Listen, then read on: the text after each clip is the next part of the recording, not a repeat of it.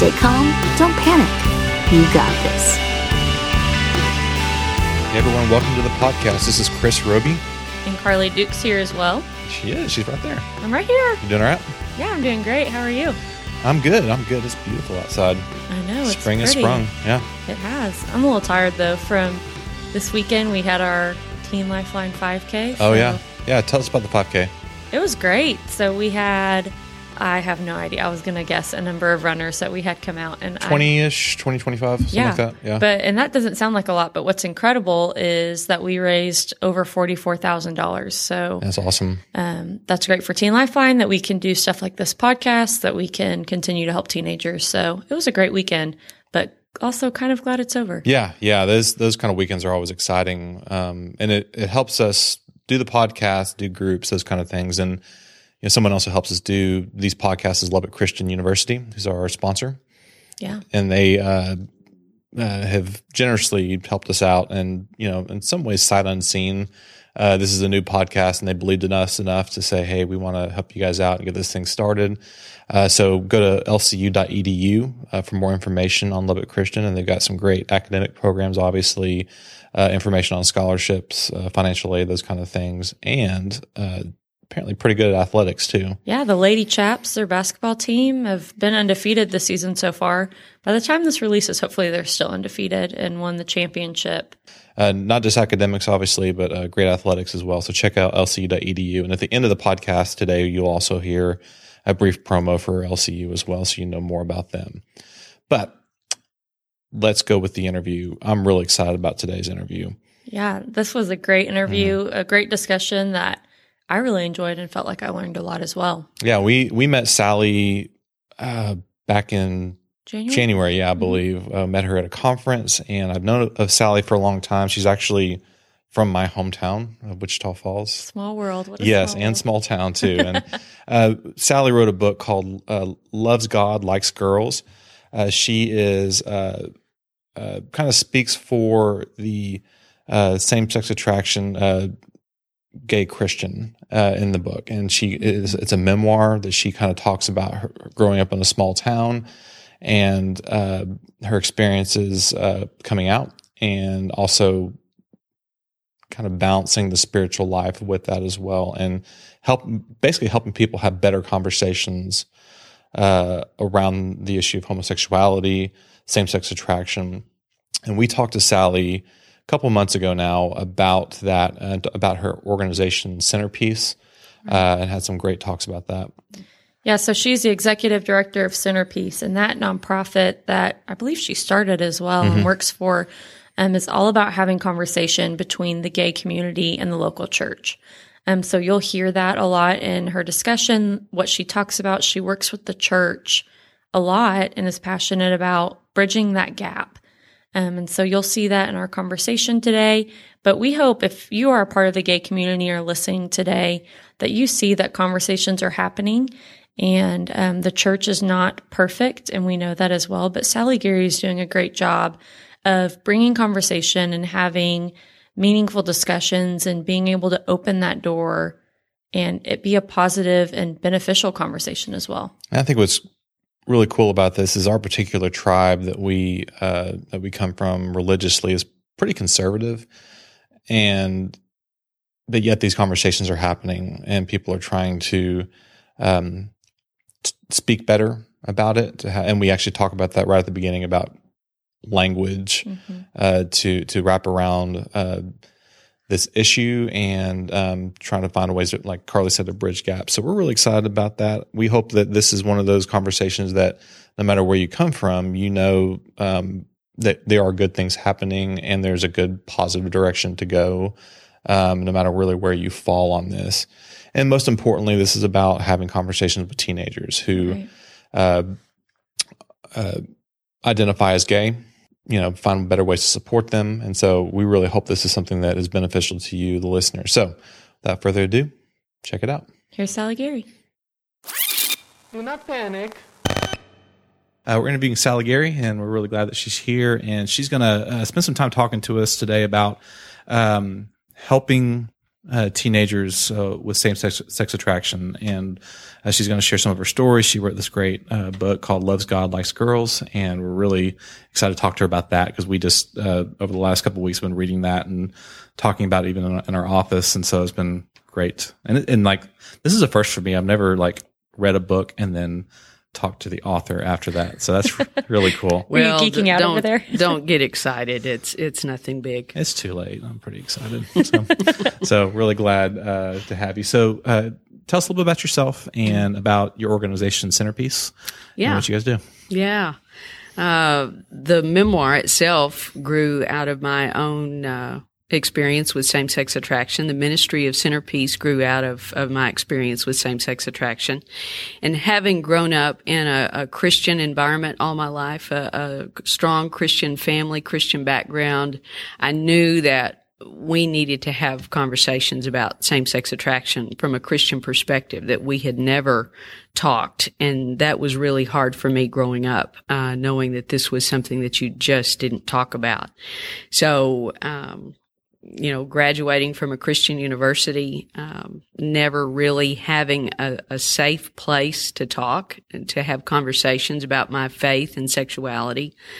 I, I wanted to uh, create something that would help churches and help families know how to talk with their children, with their teenagers, uh, with an adult son or daughter who identifies as gay, so that we can help our children know that uh, the church is is the first place that we should be able to take anything that we have questions about that we're wrestling with and certainly our sexuality falls into that. So, out of my own experience, um, over time, um, we began this journey about 20 years ago, uh, thinking what would ministry look like. Um, about 10 years ago, we became a 501c3 nonprofit organization called CenterPeace with a play on words there, P-E-A-C-E.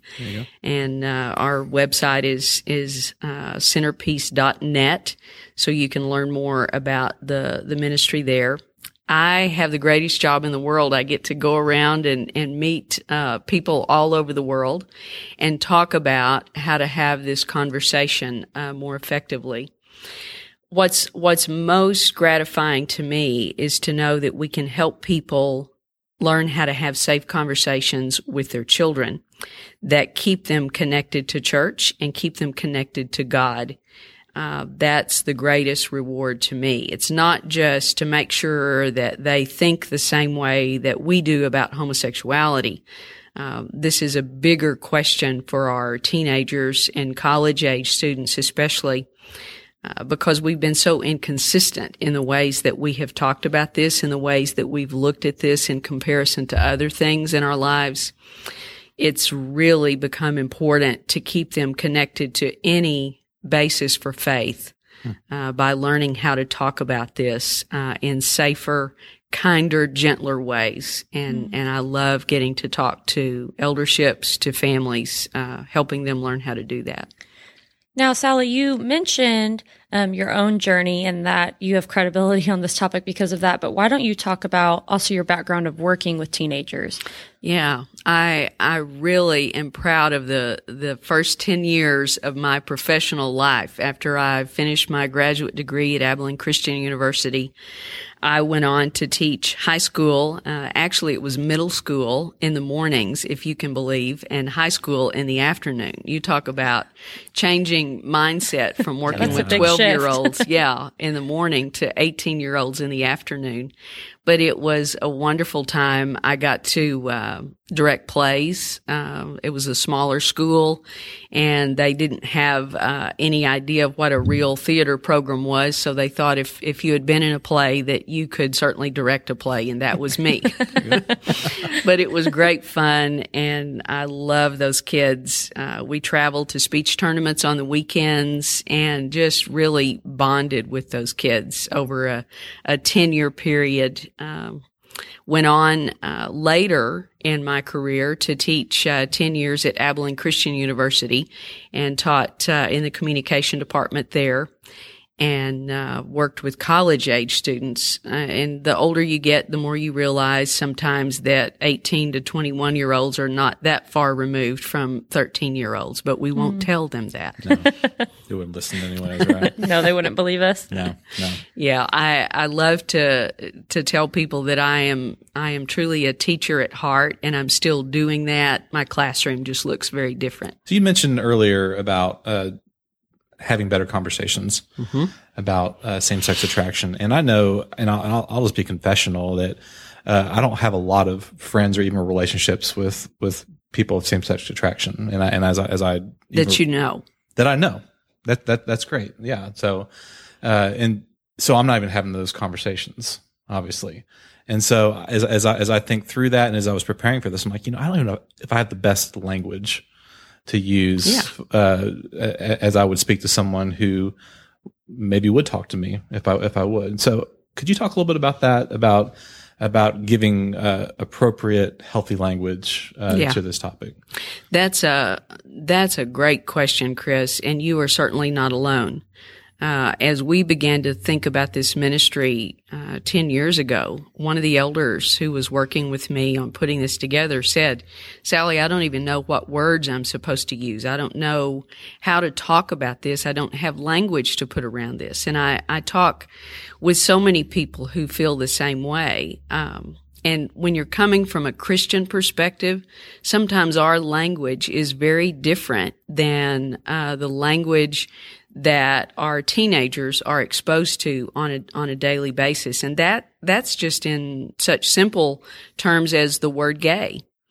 Uh, if we're talking about someone who experiences same sex attraction, uh, we're talking. Um, we're we're using some Christian language there already that uh, in the secular world uh, they wouldn't necessarily phrase it that way. It's it's too cumbersome and there's uh, there's a real identification with uh, the term LGBT, which stands for lesbian, gay, bisexual, or transgender.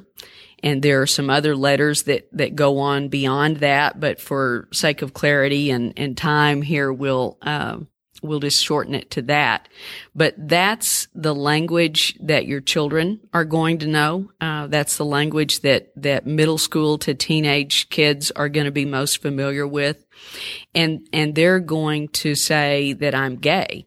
They're going to say that a friend is gay. Um, that's an identity to Christians, sometimes that's, that's very offensive. They don't like to use the word gay. The thought of someone being a gay Christian is an anomaly to them. Um, I've had people tell me, well, you can't be a gay Christian. And yet, I have many former students from Abilene Christian University who identify as gay Christians. They are completely devoted Christ followers. Uh, and and some of them will tell you that uh, a relationship with someone of the same sex is okay with God, but many of them adhere to a very firm belief that they are called to a life of celibacy, and yet they still identify as a gay Christian. So that language is the language of a younger generation. And it's hard for those of us in, in our 50s to realize that if you want to have a conversation about sexuality with someone under the age of 30, you, need to be able to use that word and not be put off by that word gay. Um, a lot of times we still use the word homosexual. Uh, we talk about homosexuality because that's the language of at least the NIV translation of, of scripture. And so that's the word that we want to use. And yet I, I talk to people who identify as gay who are, who are offended by that word. Some are not, but, but some are. And it's very clinical sounding. It's very off Is, is, putting. is that why folks might be offended by that? Uh, it's it's why I really don't like that term. I don't like for someone to identify me as a homosexual. Uh, people who are heterosexual uh, don't have to announce that they are heterosexual or be identified as well. My heterosexual friend uh, or we we need to just love the heterosexuals. We we don't say things like that. So I think it says more about our discomfort sometimes and just our lack of having talked about this. But either way, if you want to keep the door open for conversation, which I think is certainly our goal with any age group, but especially teens, um, we we need to use the language that that speaks to them and not be so quick to get embroiled in a, a a disagreement over semantics and let that keep us from being able to to speak to the heart of a teenager.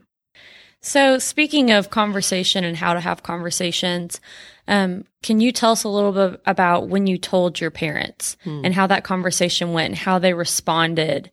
Um, just your experience on that side that some of these teenagers might be going through the same exact things. I was a lot older when I told my mom. I didn't tell my dad.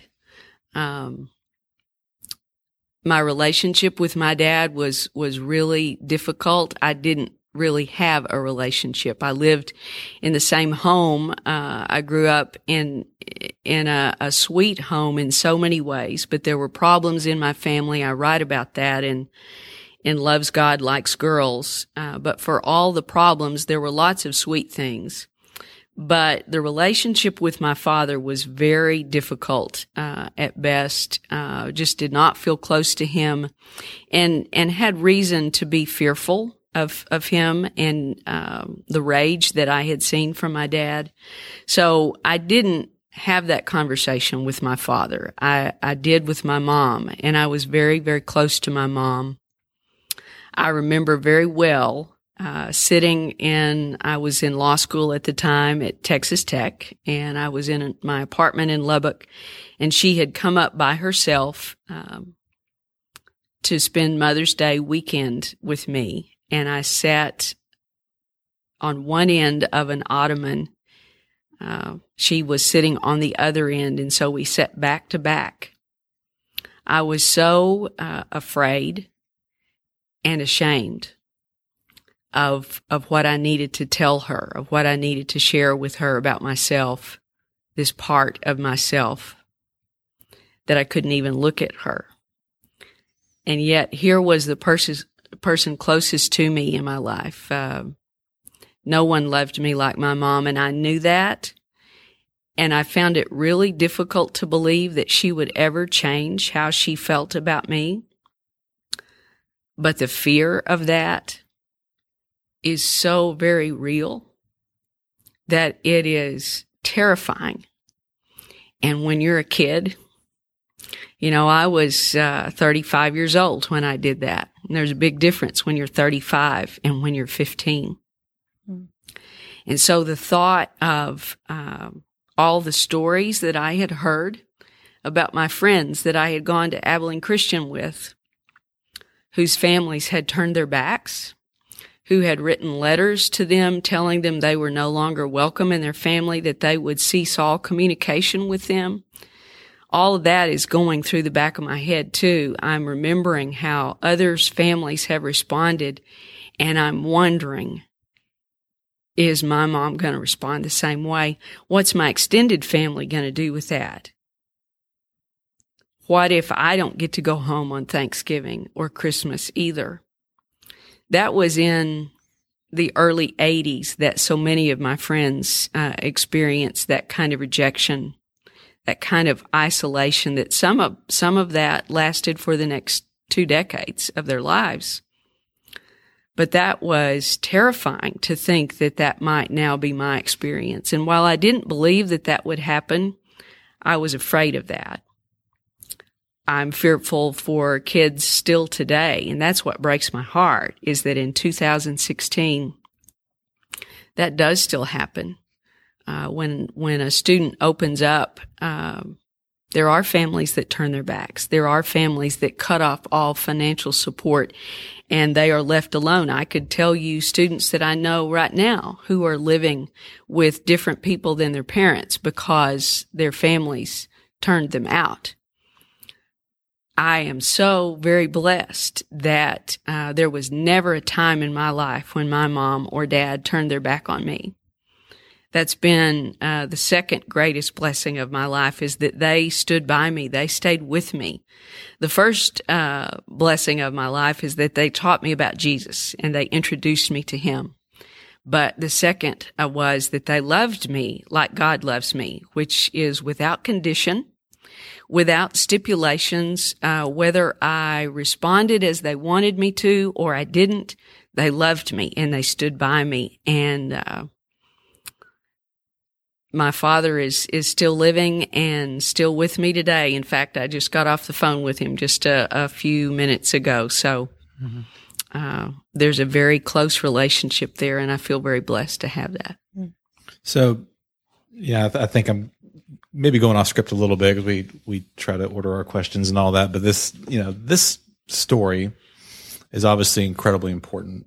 I mean, you can just tell how when when someone shares a story that you know this is a a, a very important moment, very formative moment to to share. Um, yes, to share with family. Um, had you shared with anyone before that? I think you'd mentioned in, in your book you'd um, been speaking with the counselor before that, correct? Yeah. Was there anyone else besides that, or was it no the counselor? Okay, all right. No, I um, I finally got to such a place of misery from the shame that I carried, uh, and and really not knowing how to resolve all of the questions that I had. You know, when you've grown up in a Christian home uh, that's um, pretty conservative you learn very early that number one, this is something that, that is not supposed to be a part of your life. And secondly, you're not supposed to talk about that.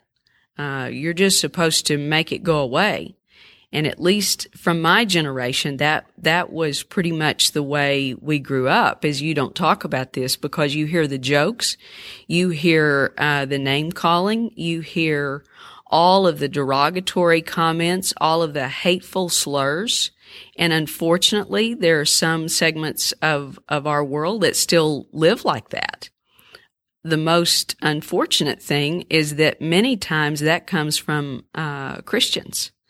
That sometimes we, as as Christians, as Christ followers, can be the most uh, judgmental and the most isolating of, of anybody. Uh, a kid who identifies as gay will often find much more acceptance, much more unconditional love uh, in the secular realm than he or she will in the Christian realm.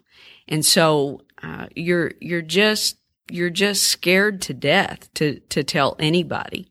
Um, my mom was the second person uh, that I told uh, the counselor that I told first um, was he was just incredible about responding uh, to me, and and again I was I was petrified. I didn't know how he would respond to me, whether he would take me. Um, you know, I hear counselors sometimes say that that they would be loving in their response, but they don't really know anything about that, and so uh, it would be better to refer that person to someone else who had more expertise. Well, I'm so thankful that that the counselor that I worked with didn't do that because it took such uh, courage to come and share in the first place that the thought of having to go through all of that again with someone else, I never would have gone back. Yeah, that, what what a, a horrible response that would be. Thanks for telling me.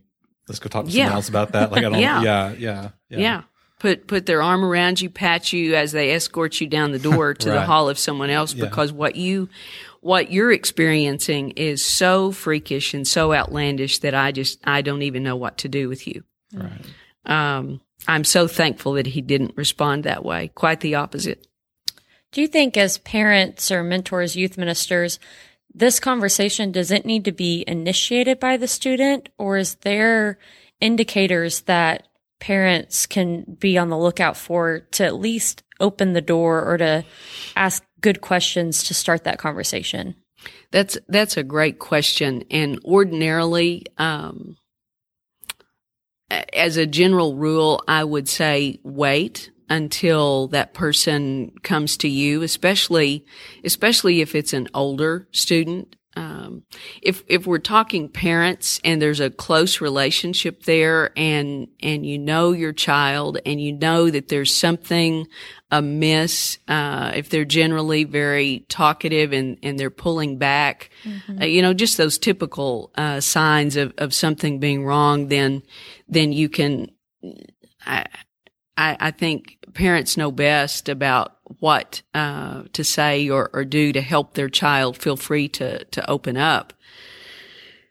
But at the same time, I I, I think there are there are moments that that you just you give people room. Um, and while we're giving them room, we remember the things that we say about this and the ways that we talk about this and the ways that uh, we respond to gay characters on television shows, let's say.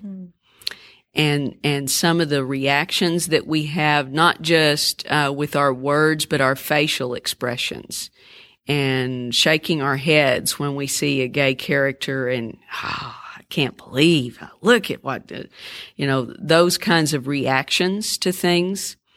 Uh, if you are uh, really questioning your sexuality, um, I remember when, when I was a teenager and, and hearing those kinds of, of remarks, um, I heard my mom, um, say at, at one point, well, that's just, that's just sick. Those people are just sick. Uh, did she have any clue that she was talking to her daughter who would experience those feelings when she was older? Not at all. Not in any way. She was, in, in her defense, she would say she was, was trying to teach me. And that was a response that, that taught me how I, but what it did is it created a lot of guilt and shame uh, and kept me from ever being able to feel free to tell her. So I think the ways that we talk about uh, same-sex attraction, the way we talk about someone who has that we know is gay, makes all the difference in the world in whether or not, uh, especially a teen, will feel free to open up to us. So I would say those things. A lot of times we think that there are stereotypical markers that we can tell uh, when um, someone is is experiencing same sex attraction, and there there are a lot of myths that we buy into because we we just uh, come in a variety of shapes and sizes and likes and dislikes. And there might be um, indicators to those of us who experience same sex attraction. I think that would probably be easier, but uh, to say that that uh, you can always tell when someone is gay is just a, a myth. You just you just can't always know that. That'd be too easy, right? I Exactly. I think that's, it really Exactly. is. Yeah, it's, it's, Yeah. It's, it's never that. I mean, in, over over any kind of circumstance, or it's, you know, it's, it's never that easy. Right. So let's let's just flip that around for a second. You know, we talk about um, parents or helpers. Um, you know, what do they do? What does a teenager do? If a teenager is experiencing um, feelings of same sex attraction, not sure what to do or who to talk to, you know, if you were counseling a student and and and and talking to them about that, and what would you, how how would you walk them through that? Um, who would you point them towards? Who, if it, does that, does that make sense? Just Yeah, if a from if a- a teen comes to me Yeah, and yeah. says, "Here's what I'm feeling. I'm feeling attracted to my own gender. What what yeah, uh, I'm I'm gonna want to keep the door open to conversation, and I'm gonna want to reassure him or her that uh, they're they're safe. Uh, I'm I'm gonna acknowledge that they've really honored me with something big. Um, that's that's probably going to be the first thing that I do is thank them for feeling free to open up to me. That I'm so honored uh, that they would uh, feel free to come to me and share something that's such a, a, a part of them. Uh, and then uh, a question that I always like to follow up with is is to just simply say, "Tell me, tell me what this has been like for you." I'm going to want to engage them in conversation because it's really important that they know that nothing changes with me. At the point in time that I learn this new piece of information about them, I, I want them to know that nothing, nothing changes. And if anything, it endears them to me even more because they've shared something that is really, really difficult to share. So, uh, my being willing, uh, to take time to just sit and listen. Uh, I want to avoid, uh, offering, uh, a lot of advice, you know, 10 to 1 uh, and and again, this comes from a, a, Christian perspective, but I think one of the things that we do that that really shuts down conversation with someone who is experiencing same sex attraction is to begin with automatically uh, telling someone what we think. Um, thinking that it's really important, and we, especially with with students, you know, we want to make sure that they know what uh, we want them to think about this, and so we want to tell them very uh, upfront. Well, you know that's wrong. Well, you know that's this. Fill in the blank with with whatever your thoughts may be on that. Sometimes we even go so far as to begin quoting scripture uh, if we're in a Christian perspective. Um, when the most important thing that we can do if we want to keep that conversation going so that we have more opportunities in the future to really guide and to really influence is to ask questions and to really hear what that student's trying to, to share about his or her experience. Um, so questions like, tell me what this has been like for you. Tell me, um, tell me about your family. Have you shared with your family? Does anybody in your family know? What's that? Uh, what's that been like with your family? Uh, do any friends know? I would want to find out who they've talked to and um, what that's been like, and and really explore uh, their their feelings um, about about how other people have responded. Now you know you've given the most difficult piece of advice to pastors and teachers and counselors to not be directive. yes, and and I often I often have to bite my tongue on that. I, I, too I understand that I'm I'm a talker, and so I'd much rather talk and tell you. Uh, and I'm also a fixer. I, mm-hmm. I, love to help, and and so of course I can tell you exactly what you need to do. Right. but when I when I remember back, um, and still to this day, I mean, the people that I'm going to go back to when I want advice, uh, when I want guidance for my life, it's the people who have listened to me. Um, the counselor that I worked with uh, is isn't here on this earth anymore. Um, he listened to me for two decades. Uh, he passed away just this past summer and and oh my goodness, you become aware of of how valued it is to to have someone listen to you and listen to understand you, not just sit there and look at you while you're formulating uh, what you're going to say when they shut up, which is what I often do a lot of times. But um, to really listen to understand and to listen to to just let you um, get those feelings out. That was that was probably the most valuable thing that he did for me was that he listened. Do you have any advice um, for parents maybe who had this conversation or reacted negatively? Is there anything that they can do to either open up that line of communication again or to go back to that student and say, you're right. I was wrong. And here's how I can fix it. I know there's probably not an end all be all to fix that relationship, but do you have any advice for parents who hmm. want to bite back some words that they might have said? Those two little words that are some of the most difficult words to come out of our mouths are really powerful here. I am sorry. Well, I guess mm-hmm. that's three words.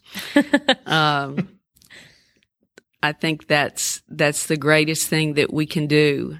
Um, I remember as a kid how powerful that was to hear my mom and my dad uh, apologize, and um, to start over because it at that moment it it did start over and and yet with this it's it's really hard um, to build that relationship back once that rejection has happened but of course I, I believe all things are possible with God and so with God's help um, we continue to move forward and and I I think so many students that I talk to are very understanding of how difficult this is for parents. You know, um, after I shared with my mom and she shared then with my dad, we, there were a lot of things that we needed to work through as a family. And, and that was a great gift to move forward, uh, with them as, as a family. But I remember many times of just having heated conversations um, of my having to explain uh, what it's like to be someone who experiences same sex attraction. And I, I can remember telling them, well, not only am I having to deal with this myself, but I'm having to explain all of it to you and, and help you understand. And, and my, my, parents were very sweet to understand that, but, but they didn't understand and, and they didn't have a place. That's why here's, here's my plug for the parent group here in the Dallas Fort Worth area. We've started uh, a support group for moms and dads who have a son or daughter who identifies as gay. And we have parents there with young teenagers. We have parents there uh, with um, sons uh, who have died of AIDS. So we have a wide range of ages and uh, ages of children, but it's a wonderful group that meets every other week and they can find support from other moms and dads. Uh, Sally will listen all day long, but, but I'm not a mom or dad. And I've not had that experience to be able to talk to someone who has already gone through this or is a little bit farther down the road, uh, with, with a son or daughter who's gay. That can be really tremendous, uh, support. But, um, always strive to, to keep that relationship going and, and don't let your pride stand in the way of reconnecting with right. your child. You talk a lot about connectedness mm. in your book, or at least that's a theme that I draw. This and this Teen Lifeline, we, we it's a big thing we thrive on in our groups. Is we we want students to feel like they're connected to other people, connected to God if they have a relationship with God. And when those connections break down, uh, that's when we start to see the poor decision making and all of that. So talk a little bit about, about the importance of connectedness with your family, obviously, but um, with with the church and um, with the organizations that you're a part of. Uh, like I said earlier, I think um, our biggest fear is that if I tell you, you're going to walk away. If you know this about me, then you will turn away. You will no longer want to have anything to do with me, and uh, that's that's hurtful uh, but it's hurtful for a really big reason, I believe, and that is that we were designed to be in relationship.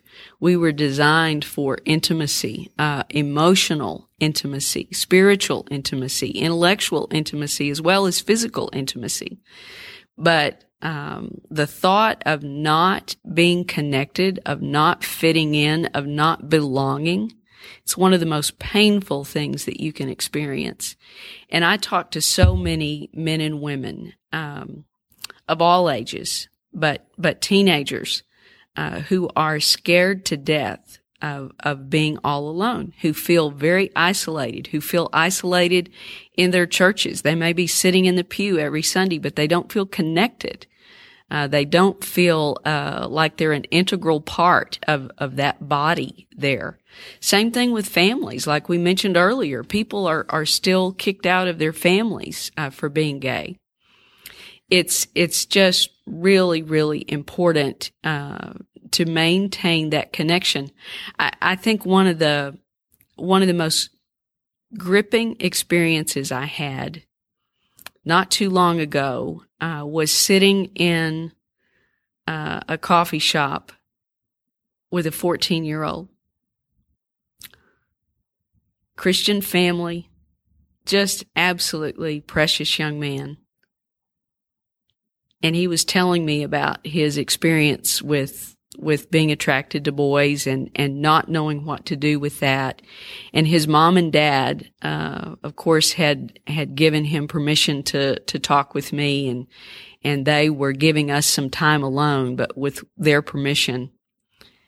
And he shared with me he he looked across the the table and said Sally does this mean that I'm going to have to live the rest of my life by myself?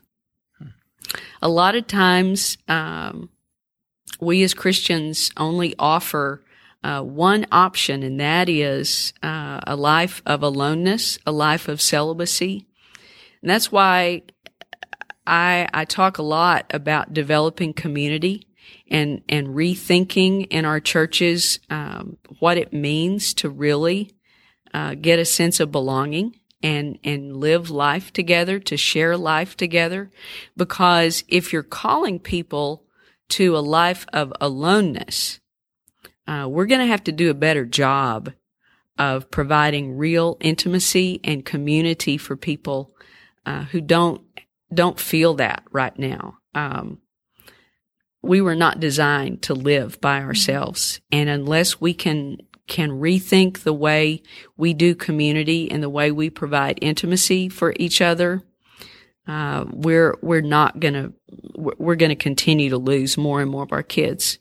Um, that that sweet, uh, good, fourteen uh, year old boy that's wanting to follow God in his life is is not going to be able to survive in this culture uh, all alone. He's going to need uh, a deeper sense of family and connection to do that. So to follow up with that, you just on, on a larger level, when you talk to when you even think about pastors or uh, teachers in a classroom or anyone who sets up an environment where students exist together. Um, talk a little bit about what what what do, what do people who lead those environments need to think about hmm. when it comes to creating creating a, a, space where students will feel safe, um, be willing to share what is going on with their lives, um, you know, that where they won't feel alone or isolated. I'm I'm remembering back to my teaching days, and um, for that 50 minutes, or for that entire weekend, if we were on a bus going to a speech tournament, we were a family. Mm. Uh, we were connected, and you know, even that is hard because that word "family" uh, creates a lot of of anxiety uh, and just downright uh, bitterness for a lot of kids this day and time. But Yet I think it's it's because we we really need and crave uh, a sweet sense of family and connection, and so I wanted that space for whatever time that they were with me. I wanted them to feel safe, and I wanted them to know that uh, nobody was going to uh, harm either with words or with anything else in my presence uh, that would not be uh, taken care of in whatever way I could. So, so we created an environment of, of respect for each other. And at the very least, uh, we don't say things that are hurtful to anybody else in that environment.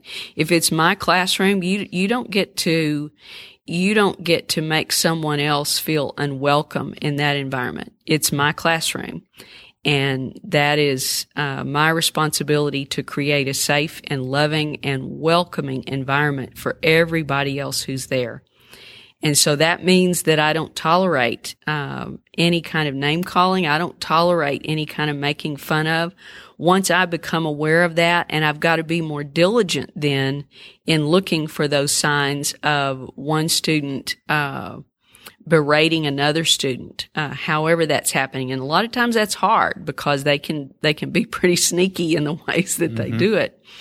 But, um, I feel really strongly about creating a safe environment.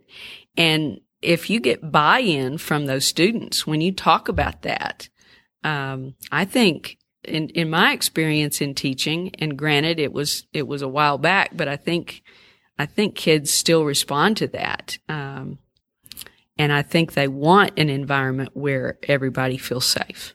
Absolutely. This has been fun. Mm-hmm. And it has like, been. Like I, I've learned a lot and I, I want to talk to you a lot longer. You mean we're through? I think I, I mean we can continue to talk. There's so many more things I wanna So many know. more things I know. I know, but we're we're like it. We're actually at, at the at kind of towards the top of our time of what Great. we typically will do, which is always great to leave a conversation wanting more. And so hopefully we'll be able to talk to you again Thank about you. more of this. So, so thank you so much for joining us. And Thanks for having me. It's been great. The Don't Panic podcast is produced by Teen Lifeline. Your hosts are Chris Roby and Carly Duke with special support from Ricky Lewis. The music you heard today comes from Under the Chandeliers. You can find them on SoundCloud or Spotify. If you want to check out today's notes and resources, visit our website don'tpanicpodcast.org. Or you can find us on Twitter, Instagram at Don't Panic Talk. Finally, here's a word from our sponsor, Lubbock Christian University. Thanks for listening, and remember, don't panic. You've got this. Hi, my name is Becca, and all my professors at Lubbock Christian University know it.